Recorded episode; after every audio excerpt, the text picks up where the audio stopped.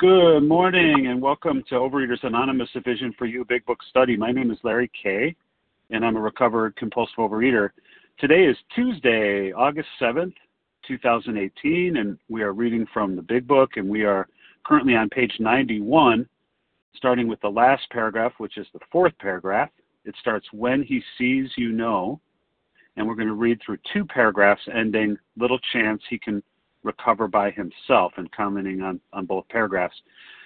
So today's readers, we have uh, Laura A. on the twelve steps, we have Russ N. on the twelve traditions, and the readers of the text are Marie J., Lauren N., and um, the reference number for yesterday, which is Monday, August sixth, for the seven a.m. Eastern Standard Time meeting is eleven thousand seven hundred fifty-one. That's one one seven five one.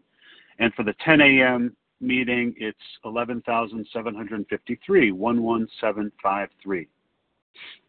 Our preamble, Overeaters Anonymous is a fellowship of individuals who through shared experience, strength, and hope are recovering from compulsive overeating. We welcome everyone who wants to stop eating compulsively. There are no dues or fees for members. We are self-supporting through our own contributions, neither soliciting nor accepting outside donations. O A is not affiliated with any public or private organization, political movement, ideology, or religious doctrine. We take no position on outside issues. Our primary purpose is to abstain from compulsive eating and compulsive food behaviors, and to carry the message of recovery through the twelve steps of O A to those who still suffer. Our sole purpose, O A's, O A's fifth tradition states that each group has but one primary purpose: to carry its message to the compulsive overeater who still suffers. At A Vision for You Big Book Study, our message is that people who suffer from compulsive overeating can recover through abstinence and the practice of the twelve steps and the twelve traditions of Overeaters Anonymous. So let me now ask um, Laura A. if you'd be good enough to read the twelve steps. Good morning, Laura. Good morning, Larry. This is Laura A., recovering compulsive overeater in New Hampshire. The twelve steps. One, we admitted we were powerless over food, that our lives had become unmanageable. Two, came to believe that a power greater than ourselves could restore us to sanity. Three, made a decision to turn our will and our lives over to the care of God as we understood Him. Four, made a searching and fearless moral inventory of ourselves. Five, admitted to God, to ourselves, and to another human being the exact nature of our wrongs. Six, we're entirely ready to have God remove all these defects of character. Seven, humbly asked Him to remove our shortcomings. Eight, made a list of all persons we had harmed and became willing to make amends to them all. Nine, made direct amends to such people wherever possible, except when to do so would injure them or others. Ten, continued to take personal inventory, and when we were wrong, promptly admitted it. Eleven, sought through prayer and meditation to improve our conscious contact with God as we understood Him, praying only for knowledge of His will for us and the power to carry that out. twelve. Having had a spiritual awakening as the result of these steps, we tried to carry this message to compulsive overeaters and to practice these principles in all our affairs. Thank you for letting me do service, and I pass. Thanks, Laura. Okay, Russ M., can you read the twelve traditions, please? Good morning. Yep, good morning. Russ M., recovering compulsive overeater outside of Philly. twelve tra- traditions of Overeaters Anonymous. One, our common welfare should come first. Personal recovery depends on O A unity. Two, for a group purpose, there's one ultimate authority, loving God as He may express Himself in our group conscience. Our leaders are but trusted servants. They do not govern. Three, the only requirement for O A membership is a desire to stop eating compulsively. Four, each group should be autonomous except in matters affecting other groups or O A as a whole. Five, each group has but one primary purpose, to carry its message to the compulsive overeater who still suffers. Six, an O A group ought never endorse, finance, or lend the O A name to any f- related facility or outside enterprise. That's problems of money, property, and prestige, divert us from our primary purpose. Seven, every O A group ought to be fully self-supporting, declining outside contributions. Eight, Overeaters Anonymous should remain forever non-professional, but our service centers and push special workers. Nine, O A as such ought never be organized, but we may create service boards or committees directly responsible for those they serve. Ten, Overeaters Anonymous has no opinion on outside issues. Hence, the O A name ought never be drawn into public controversy. eleven. Our public relations policy is based on attraction rather than promotion. We need always maintain personal anonymity at the level of press, radio, films, television, and other public media of communication. And twelve. Anonymity is the spiritual foundation of all these traditions, ever reminding us to place principles before personalities. Thank you. Thanks, Russ. Appreciate that. Okay, here's how this meeting is supposed to work. We'll see how it goes. Um, our meeting focuses on the directions for recovery described in the Big Book of Alcoholics Anonymous. We read a paragraph or two from the literature, then we stop and share on what was read. Anyone can share, but we ask that you keep your sharing to the topic and literature that we are discussing, and that you keep your share to approximately three minutes. Singleness of purpose reminds us to identify as compulsive overeaters only. Our abstinence requirement for moderators is one year, and for readers is six months, and there is no abstinence requirement for sharing on topic. This meeting does request that your sharing be directly linked to what was read. And, of course, we are sharing what the directions in the Big Book mean to us. If you'd like to share, press star one to unmute your phone, and once you're done sharing, let us know by saying pass. Then uh, press star one to mute your phone again. In order to have a quiet meeting, everyone's phone except the speaker should be muted. So today uh, we're back in the Big Book. Here we are. We're on page ninety-one, uh, starting with the last paragraph, which is the fourth paragraph. It starts, uh, when he sees you know. And uh, Marie J. is going to read through two paragraphs, ending with little chance he can recover by himself, and then commenting on both. Hey, Marie. You're up. Good morning. morning. Can you hear me, Larry? I can. You're coming can you hear me? Loud and clear. Okay. Great. Yep. Thanks. Uh, good morning, everybody. This is Marie J., and I'm a recovered compulsive overeater in Colorado.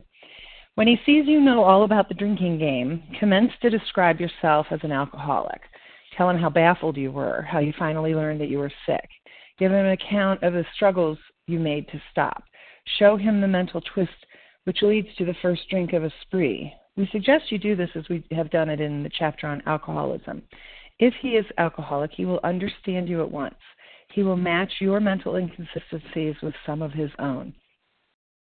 If you are satisfied that he is a real alcoholic, begin to dwell on the hopeless feature of the malady. Show him from your own experience how the queer mental condition surrounding that first drink prevents normal functioning of the willpower. Don't at this stage refer to this book unless he has seen it and wishes to discuss it. And be careful not to brand him as an alcoholic. Let him draw his own conclusions. If he sticks to the idea that he can still control his drinking, tell him that he possibly can if he's not too alcoholic. But insist that if he is severely afflicted, there may be little chance he can recover by himself. So when I came into the program, I had a lot of resistance, and uh, I didn't want to lose control of anything, even though I wanted to stop eating and I wanted to lose weight. But I still wanted to be in charge. And um, when it was mentioned that I had an allergy of the body, I resisted that that thought. You know, I was like, what the heck are they talking about? I just I just need the right diet. So in the beginning, I was in a lot of doubt and um, and skepticism. And this paragraph is talking about how to be of service to the newcomer. You know, I need to talk about my early days when I was confused and in doubt and in resistance and wanting to be in control. And I was especially baffled when I learned that this is an illness and that I don't have to carry around a bunch of shame and self-loathing because I can't control my eating. So to be of maximum service, you know, this program instructs us to be of maximum service. You know, I, I need to always remember how it was, and I have to remember, you know, not to lose sight of the pain and the terror and the mental twist that leads to the first bite and then a binge. And that's what I need to keep bringing to the table. I don't want to remember how it was. I don't want to revisit the pain. And I, I don't want to, you know, now that I'm on the other side and I'm recovered, I don't really like to verbalize and expose all that stuff because it's painful. But I do it, and I'm really grateful to do it, because I know that it's only my ego and my disease that wants to pretend that everything's all good now and it's never going to happen again.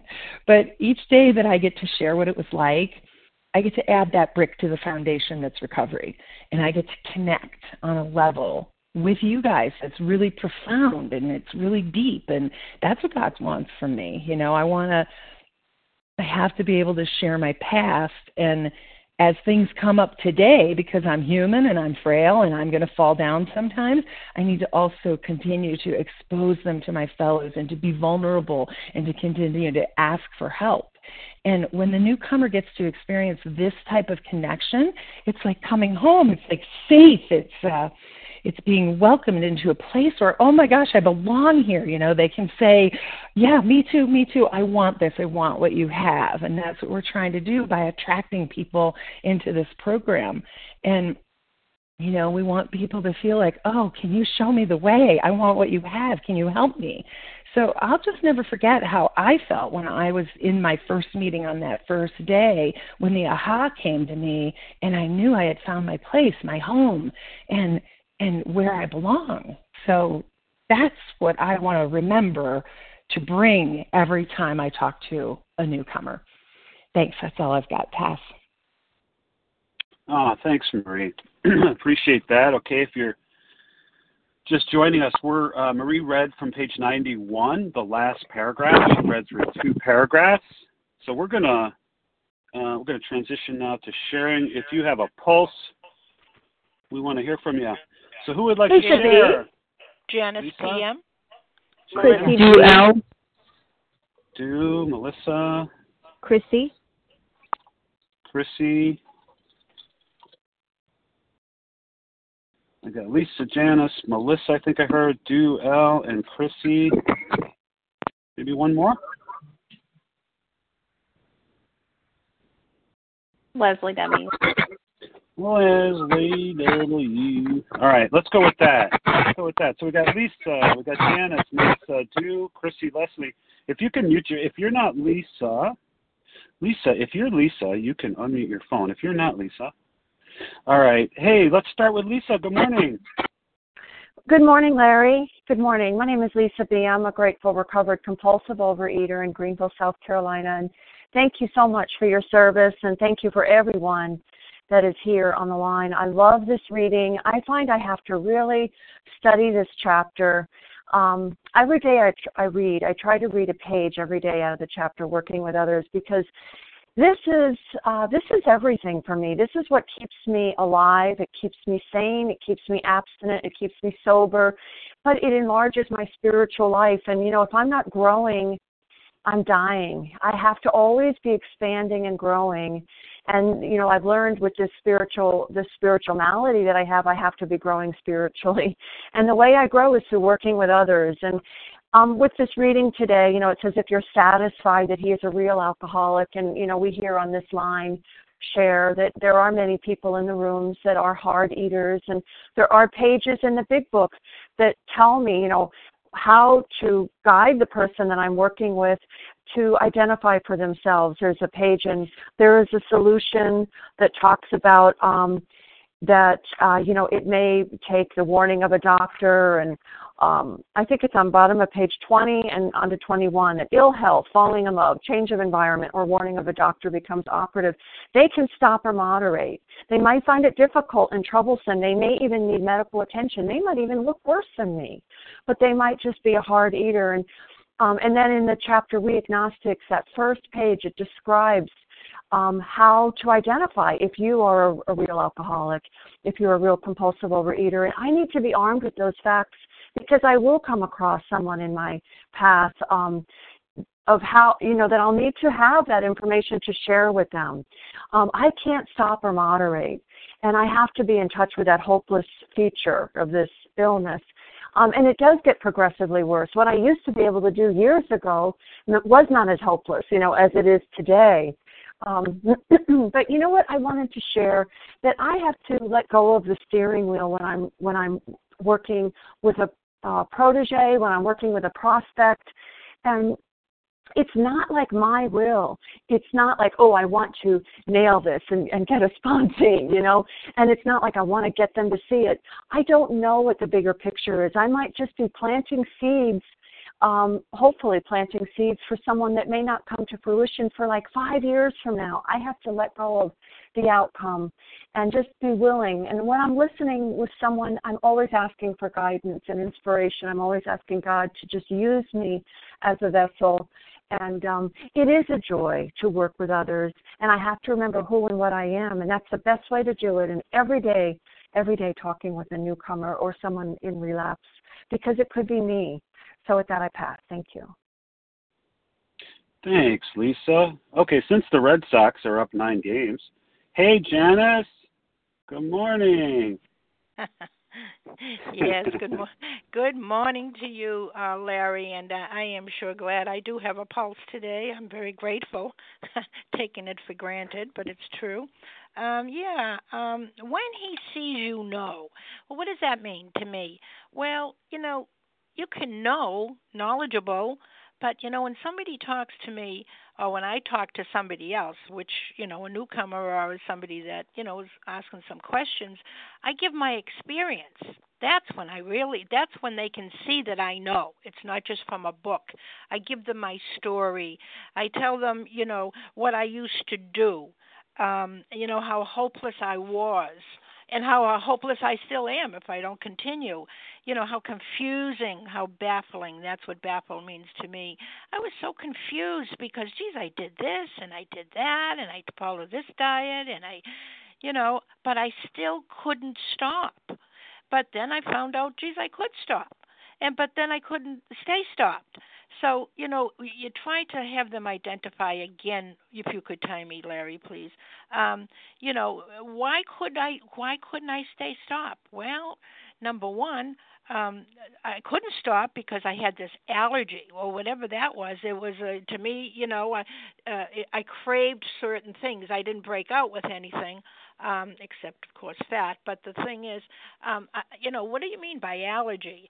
Um, so I could understand that a little bit, you know, but the mental, oh, no, I'm not mentally ill, you know. That's why, you know, I told him, but it's, you know, mental illness for me was my thinking, how I thought about certain things, how I thought about my behaviors. Well, this time, you know, the excuses, I, I won't eat the bun. I won't be, eat the bun of the hamburger. See, that, that, that'll, that'll work. Um, you know, how I used to sit and watch T V and the ice cream in the refrigerator, the freezer would call to me, and it would be so powerful that I'd go get it. And then you try to, they see if they, you know, you really know it. You know, I, I've had those same feelings. I've had those same ideas. So you try to tell about that, you know, you try to tell them how you were and how, um, you know, so others, you know, did exactly what I did um, when I came into this program, and I could sense their pain, and I could sense their shame and the control issues. And, you know, I try to be sensitive to their pain because I know what it is. Know from why? How, from somebody told me in a book? No, from how I felt. I felt the same way. Um, you know, and again, you know, um, Uh, this is how we start, how I started the relationship with the sponsor and the sponsee, that uh, if, you know, try to get the person to talk himself and me to be a good listener, because my job is to make um, dialogue comfortable. Um, I hope you're uh, timing me, Larry. Um, So it's the it's it's the hopelessness. It's the, you know, telling them how hopeless I was. No matter how many books I read, no matter how many pills my husband could get for me, how no many diets, and they'll say, "Geez, yeah, that was me too." So this is this is how I start. I've already, you know, the first plan was the, the previous paragraph on page ninety, ninety-one, and now it's now we're trying again. You know, to see the, you know, exactly if, you know, you're anything like me, because my husband wasn't like me, you know, because I'm armed with experience about myself. And I think that's very important, and to show that mental twist that I had um, about m- my thinking that, uh, you know, the bun was all right, standing up didn't count, all those methods that I used, I bring the, those things out. And with that, I think I'm going to pass. Thanks. I'm not stopping you. I, I learned too much from you, Janice. So, okay, here's someone else I learned from. Melissa, followed by Dew. Hey, Melissa. Hi, Larry. Thank you so much for your service. Good, Good morning. morning, everyone. It's Melissa C., recovered compulsive overeater in New York. Um, yeah, I just, you know, I love this because um, it really tells me why working with others gives me immunity. Because if I'm going to keep talking about how sick I am, you know, how sick I am, how sick I am, how sick I am, I'm hearing, you know, how sick I am. I really need that, you know, um, because you reach a point where, um, you know, you're physically, you don't look like that sick person anymore. And spiritually, we've been, you know, rearranged. And so we don't feel, I don't feel quite like that sick person anymore. But um, so it's really important that I keep describing myself, you know, as alcoholic, um, and I describe myself. I, I, you know, when I tell, when I speak with someone, um, I don't diagnose them. You know, I just, I keep telling them my diagnosis, um, and I talk about how baffled, you know, my confusion, my frustration, um, and then that I felt such relief when I learned that I was sick, you know, and not just some fat girl who. who was too weak to put the food down. You know, um, I talk about my diets, um, the times I thought that I had this thing under control, you know, and then how some strange thought would invade my mind and I'd pick up again. You know, I, I will tell people, like, I think I have a form of food senility, that I can remember lots of things, but I can't remember the pain with enough force to get me to leave the food alone. You know, and then um, these paragraphs refer to the chapter, you know, more about alcoholism. And, yeah, so I I tell, you know, someone I work with, um, I tell my own gym story, you know, that I thought if I put, you know, sweet stuff in coffee, it would be okay, you know. Or the jaywalker, you know, I tell my jaywalking story, how I knew what I was doing was killing me, but I still couldn't stop. And, um, you know, and then there's that the Fred story. Like, I tell my own Fred story, how everything would be going great in my life, not a cloud on the horizon. Life is perfect, and still I would eat again. And, you know, so I tell my story with each of those examples, and I just keep repeating that I am sick, that I am sick. And, you know, and that what I have is serious and fatal. Um, you know, I really name that this is fatal. I focus on the struggle, and, like, so either the prospect identifies in or he doesn't, you know, she doesn't. And um, if someone still thinks that they can control their eating, I don't tell them, you know, no, you can't. Like, I say, well, go try it then, you know.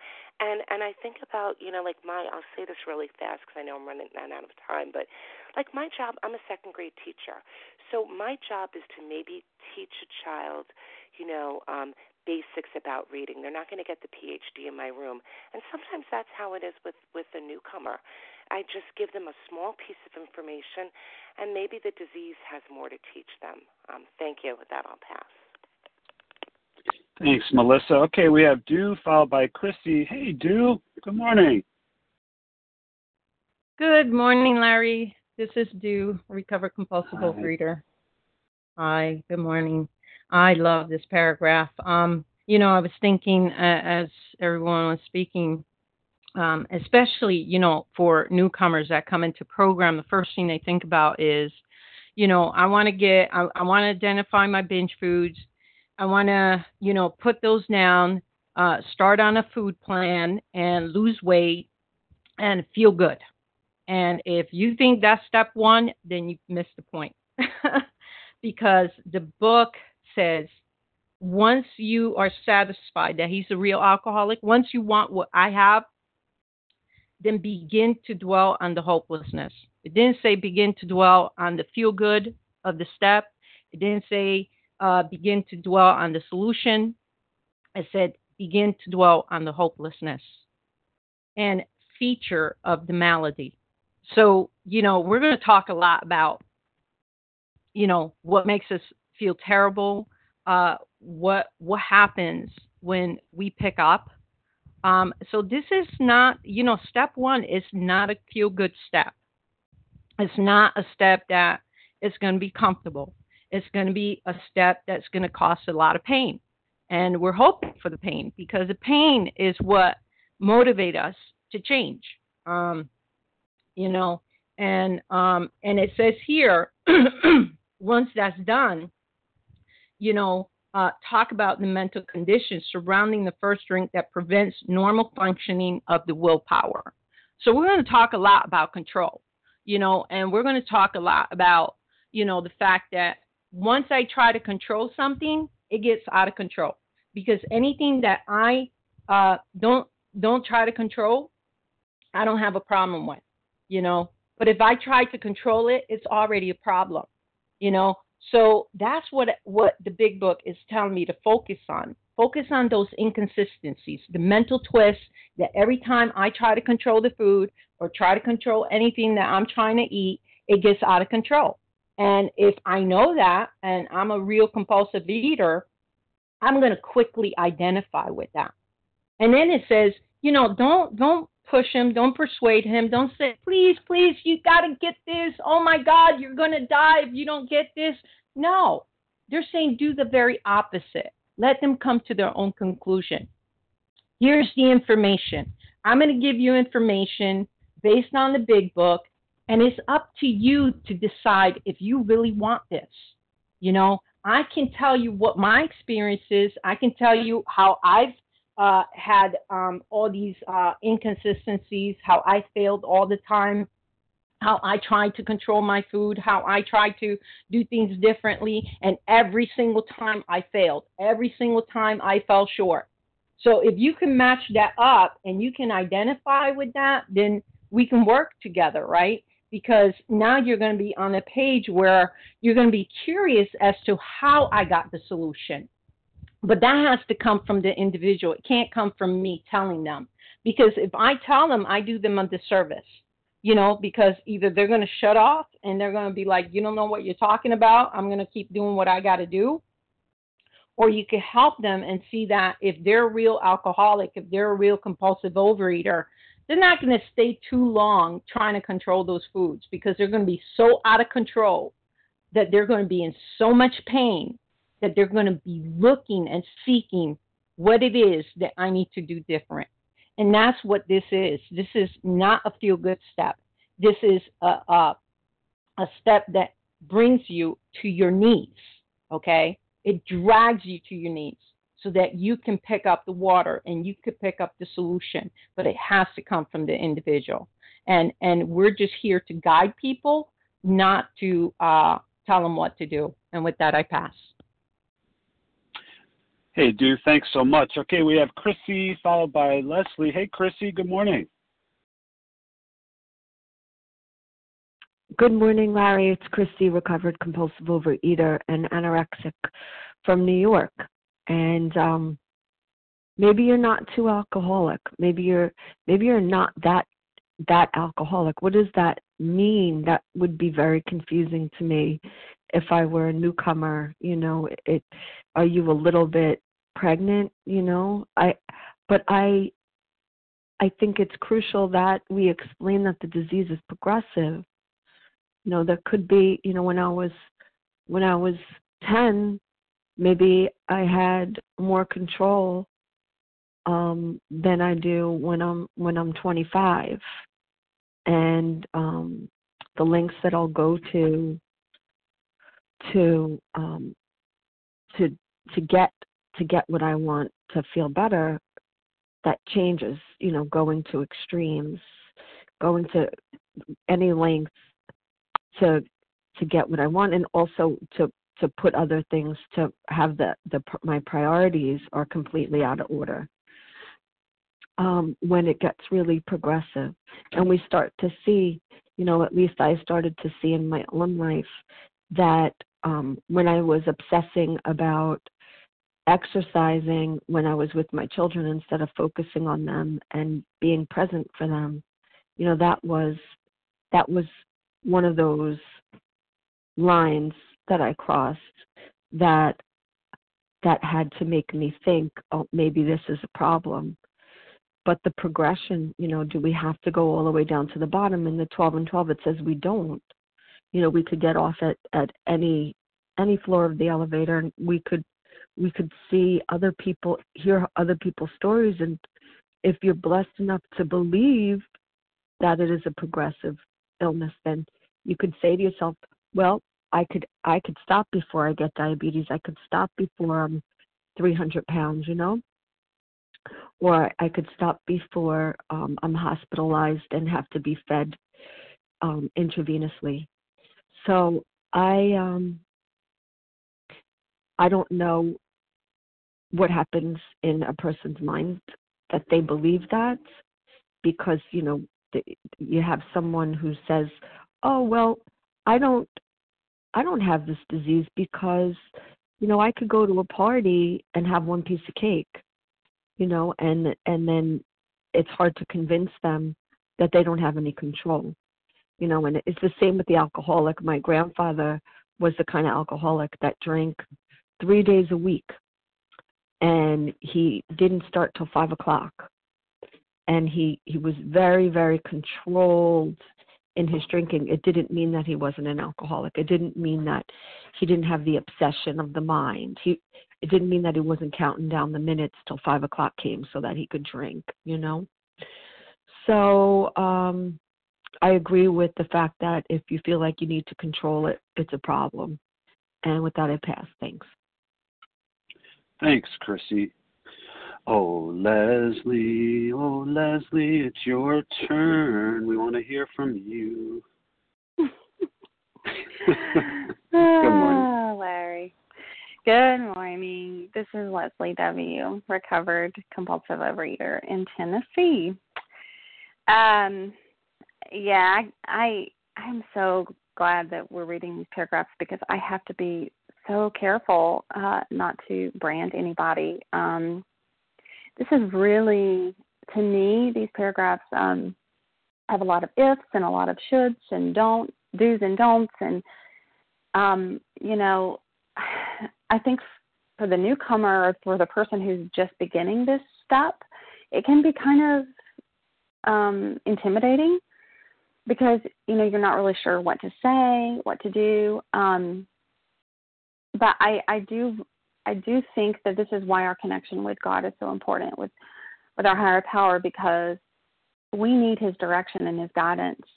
This is this is a very delicate, delicate dance here between a prospect um, and uh, and the recovered um, person. So whether it's a family member, whether it's someone that a stranger that we met on the street, whether whoever, you know, I think that it's so important for me um, to exhibit restraint and use discretion, you know, when I'm talking to people, because you know, nobody wants, I didn't want to be a member of Overeaters Anonymous.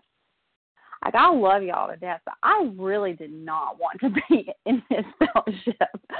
I don't want to be sick. Nobody wants to hear that they're, they have a sick mind or an allergy of the body, or that they're different from their their fellows.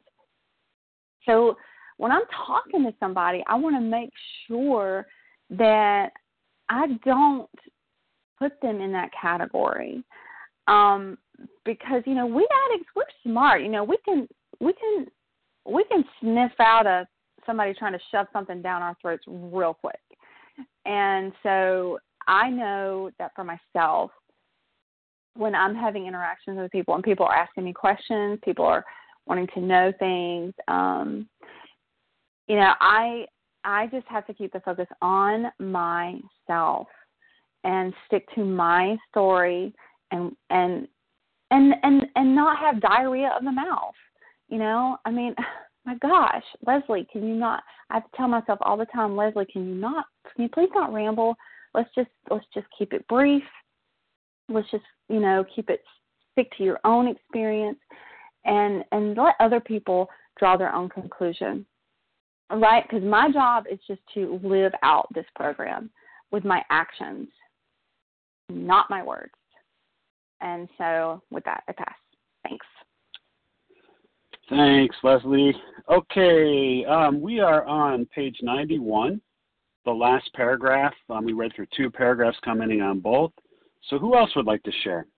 Russ N. from Boston. Russ, Harlan, Katie, Pete. Nessa R. Look, you go. Come on, Nessa. Was that Rosanna? Oh. Lisa J R. Maura. Lisa. There. Okay, so after Nessa, there was not Rosanna, but it was something like that. Someone help me out here. Help a brother out. Well, maybe I missed someone. Okay. Well, here's who Lisa I have. J R? I got Russ. Uh, yeah, I got I got you, Lisa, on the end. No, no worries. I got here's who I got. I got two two jokers up at the top. Russ, Harlan, Katie G. Then we got another another dude, Pete, and we got Nessa and Maura and Lisa. Did I was there one person I missed in there? Maybe maybe Anna K. All right. Thanks, Leah. All right, let's go with this. Let's go with the, my brother Russ, followed by my brother Harlan. Hey, Russ, good morning. Good morning, Larry. Good morning, my fellows. Russ M., recovered compulsive overeater outside of Philly. So reading, reading this uh, this passage here, these par- this paragraph in, in the Big Book, it just reminds me of when I came in. And, you know, my, my home meeting was not a Big Book meeting. It was a tools meeting. But when I came in there, I did feel like I was home because I identified with with the pain that, the, that that that my friends there went through. I, I didn't identify that they were, you know, because they were slim and they had everything going on and everything was perfect now that they worked the steps. I identified by, by their struggles, you know, and it gave me ex- an example of how to uh, to. to approach people or how to how to take the twelve step and put it in action without beating people over the head. Y'all y'all know, you hear me, I, like it's redundancy here, that I'm energetic and I go after people and I and I have you know, you know I just want to, like Leslie said, you know, I want to just come at people and just force it. And I've scared people away by doing that. And, you know, my group and even, you know, my my own uh, handsome good looking sponsor has has trained me in the way of doing it. Sometimes, you know, it's not really even sharing. It's just listening and identifying and saying, look, yeah, I've been through that. I know that feeling. And the wall gets broken down, and we find out if that, that, that prospect is, is is a true overeater or or not, you know. So um, I have to I have to take it, you know, at, at, With, with kick gloves, you know, I can't come come on too strong. And, you know, if I do it that way, and, and you know, I'm a, I'm, I'm very uh, meticulous in the way I do it, and I step back and let God work, and the person doesn't move forward, that I, I can't control that. Then I get back into control. So, you know, I got to let God work there, and just, you know, sometimes I have to listen, and that's what's worked for me with this these beautiful sponsees that I have right now. And I, I think the pain, identifying with the pain and the struggles.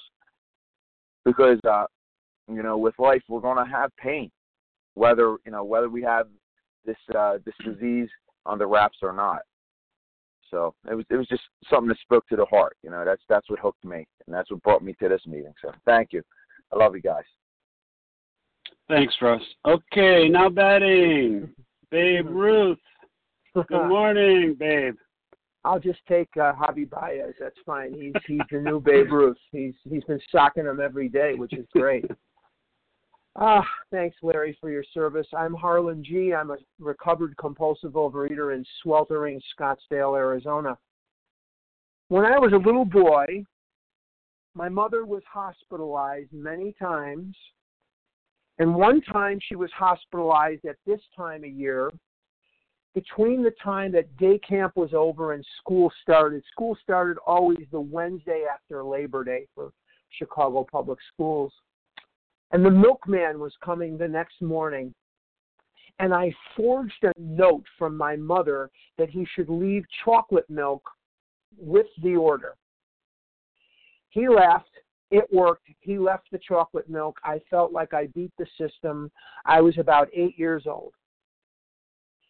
It took another twenty, thirty years for me to understand that that behavior is not normal. That thinking is not normal. I came into O A at twenty-four years of age. I was three hundred thirty-five pounds as a senior in high school. I was about five hundred pounds when I came in. It never occurred to me that I had an illness. It occurred to me that I was weak, sniveling, lazy, stupid, lacked character, didn't care. My mother had died in seventy-six. My father had died in seventy-eight. I came in on February second, nineteen seventy-nine. When you approached me, it never occurred to me that you could understand me. I had quite a different experience than has been described by many. It was a relief to me that I had an illness. I just thought that I was doomed. I just thought there was no hope. I lived in a constant state of defeat and being beat down by an illness that I did not know existed, nor did I know I had it. And I believe these thoughts were secret unto me. When you described your mental twist and your physical allergy, it stunned me because your bodies did not match mine. But when I closed my eyes and I started to identify, and when I lowered my ego enough to let the information in, I realized something that comforts me then and comforts me now and has never stopped to comfort me. I am not alone. That these thoughts are thought, and these situations are lived through by people like you. You, all of you, save my life every day because you throw me a lifeline that says, I'm not alone. That's a lot to give another person. And with that, I'll pass. Thanks. Thanks, Harlan. Okay, now operating on two hours sleep. New mother, Katie G. How did you know? Four months, four months sleep regression. Katie G. recovered compulsive overeater, anorexic, and bulimic, and just love the shares this morning. And um, there's been a real detachment for me over the years. Um, my stepbrother, um, I believe, is an alcoholic. He's unemployable. Lives with my parents. Um, I seem to attract Um, people in outside of my program life who have this, who I think look like they have this illness. But there's the problem, like, who am I? I can't brand anyone an alcoholic or a compulsive overeater or an anorexic and bulimic. And I, I have women, uh, you know, staring me in the face. This one woman, she's eighty pounds. She's my height, hospitalized, can't exercise. But who am I? Right, and um, in the book it says, um, but we are sure that this twelve-step life has its advantages to all. That doesn't necessarily mean that everyone needs a twelve-step program. What that means is if I'm abstinent and recovered today, like I'm keeping another dry drunk off the street, right? Like I'm, I'm, I'm, I'm packing it into the stream of life, and I'm not interrupting your stream. And um, it's been so amazing. Um, this one particular woman that I know who's come to me through my own medical treatment, you know, she'll ask me questions um, about what I do, and I just say what it is I do. I say how much I used to weigh, um, and she'll say things to me like, you know, I'm I'm I'm just on this vicious cycle. And um, the last time we were talking, I was like, that's really funny because There's a there's a chapter in the book that I read all the time called A Vicious Cycle, and she identifies in and she she relates in, and I tell her the two questions: can you stop yourself from starting? Can you stay stopped? And she identifies in, and then she's done, right? And the evangelist inside of me is like, no, no, you've got to come to O A, you've got to do. I can't. It's not my business. Or my family member, like living at my house, you know, an adult. My parents are taking care of him, and for years I did resentment turnaround after resentment turnaround. How can they let him drink all over their life? And who am I? Who am I to make that decision for him, for my family? I got to keep the focus on me. I got to recover, recover, recover. And I may be the only big book that, that, that my family ever sees, or they may go to meetings and absorb what they think is the program, but never live in the program, which is our twelve steps, and never understand that it's not what he's binging on. It's the control, right? Like my mind, I'll just close with this, my mind blew open when you all taught me that it's not about my binging, it's what am I trying to control? The foods, ingredients, and substances, and the ways I treat my body that I'm trying to control that bring me down. So I just want to echo my fellows and say, thank you, God, that I have a program of recovery today and that I don't know what's best for other people, but I can just keep showing up and, and saying what I do, and then I got to let go and move on with my life because that's all I got. And thank you, God, for all of you. And with that, I Thanks, Katie. All right, Pete, don't sugarcoat it for me. Give it to me straight. Good morning, Pete. Thanks, Larry. Can you hear me okay? Yeah, you're coming through great. Thanks. Thanks. Pete B., re- compulsive overeater, recovered by God's grace and mercy, and I'm in Pennsylvania. I, I appreciate th- these are these are sound instructions for the recovered alcoholic who's had a, a spiritual experience as a result of these steps on how to approach the new person.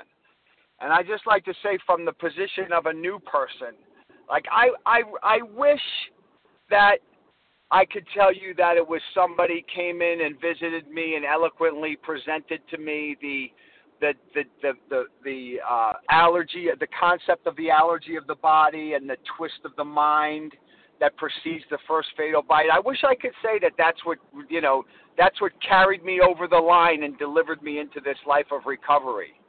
And to be quite, to be completely honest, you know, it was Ben and Jerry that drove me into recovery, that drove me into submission, right? Like, you know, le- you know, let's face it, you know, we, we, we can't talk somebody into recovery.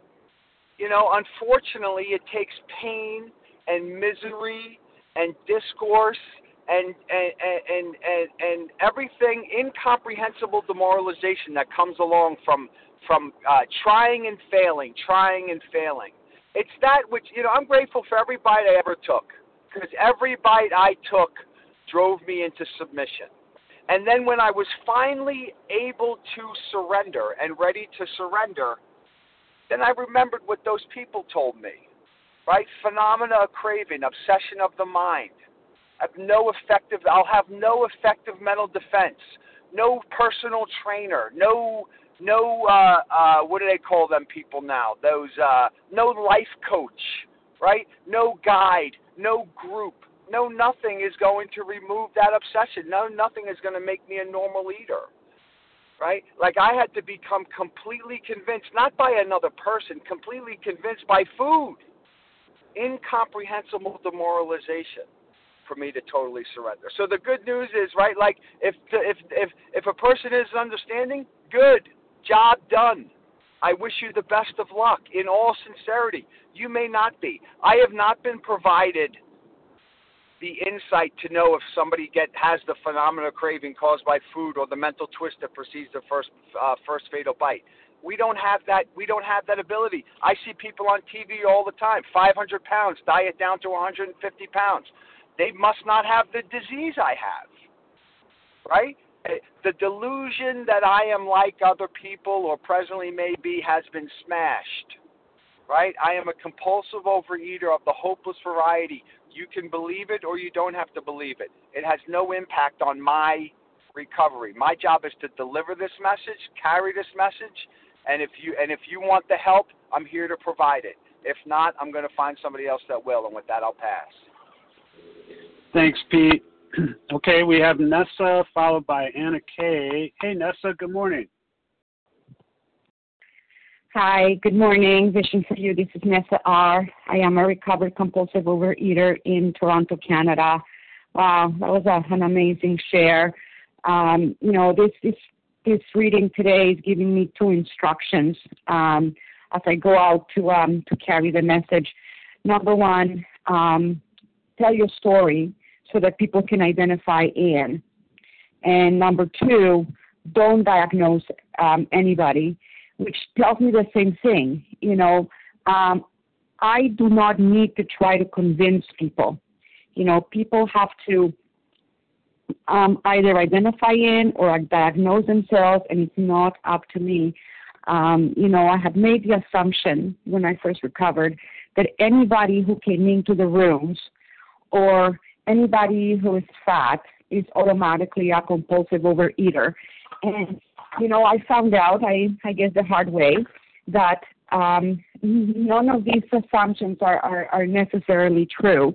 You know, and I um, I have an, an, an acquaintance who, I mean, I don't know, I'm not a good est- estimator of weight, but she's, she's safely over, over three hundred pounds.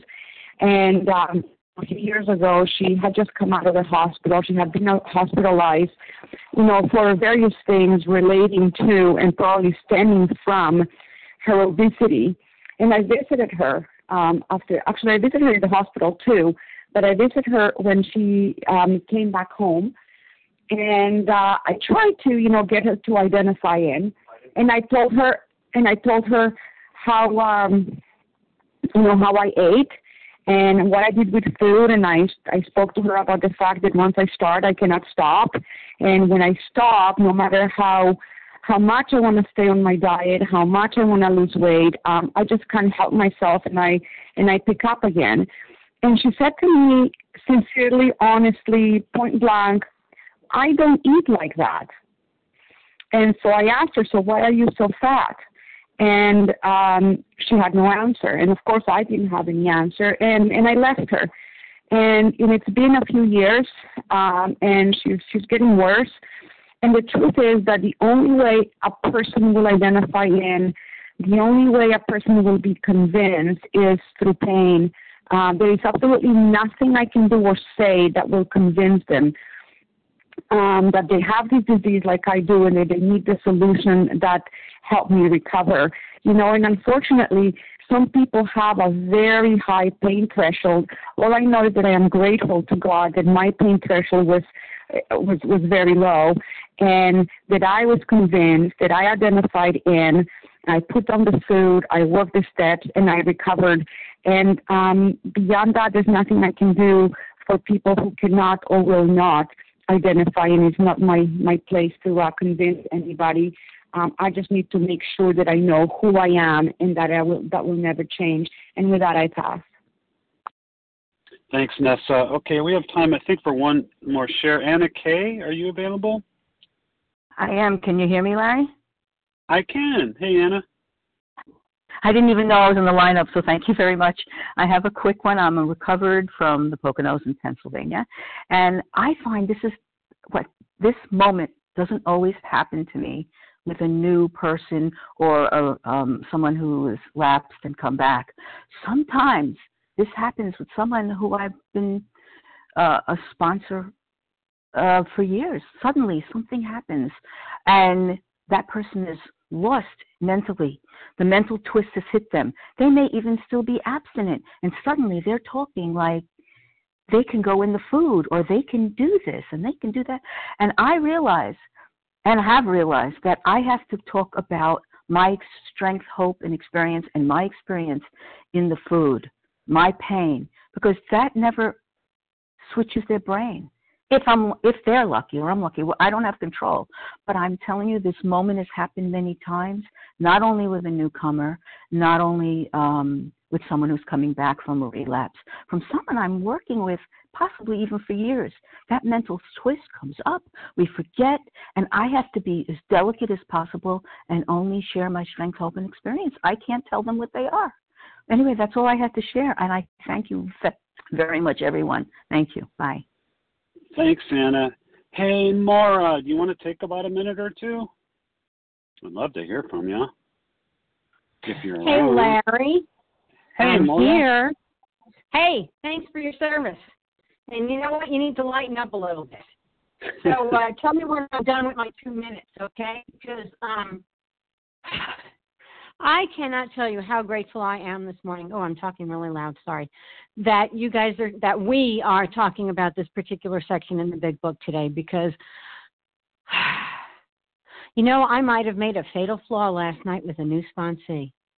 And I am grateful again to learn this morning that I have not risen above the level of human. I am still flawed. I'm still imperfect.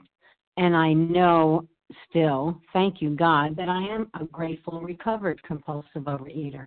I have lots to learn, and that's why this book is called a textbook, that I can learn from my fellows who have gone before, that I can be humbled this morning with the reminder of, you know what?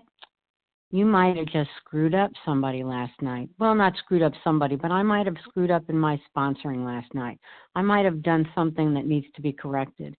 And I will make an amends to my sponsee this morning, or this evening when I speak with her next. And, um, you know, I'm just so grateful. I'm so grateful that I have this place to come to every morning where I can learn, I can put my ego aside and say, I'm here to learn. I am teachable. I am a sponge. I'm grateful. And that God made me this way, and that I found my way through the steps to God. And I'll just end on that note. And thanks so very much for everybody on Team Tuesday and their service. Thanks, Larry. Oh, thanks, Maura. Perfect. Okay. Well, thank you. Um, to everyone who who uh, shared and who serviced this meeting, we appreciate that. Please join us for a second unrecorded hour of study immediately following closing. The share I D for today, which is August Tuesday, August seventh, is eleven thousand seven hundred fifty-eight, eleven thousand seven hundred fifty-eight. So we're now going to uh, close with the reading from the Big Book on page one sixty-four, about, followed by the Serenity Prayer. Hey, Lauren N., are you available? Yes, Larry, it's Lauren N. Did you call me while I was on meeting? Call- We're calling. Hey, good morning. Good morning.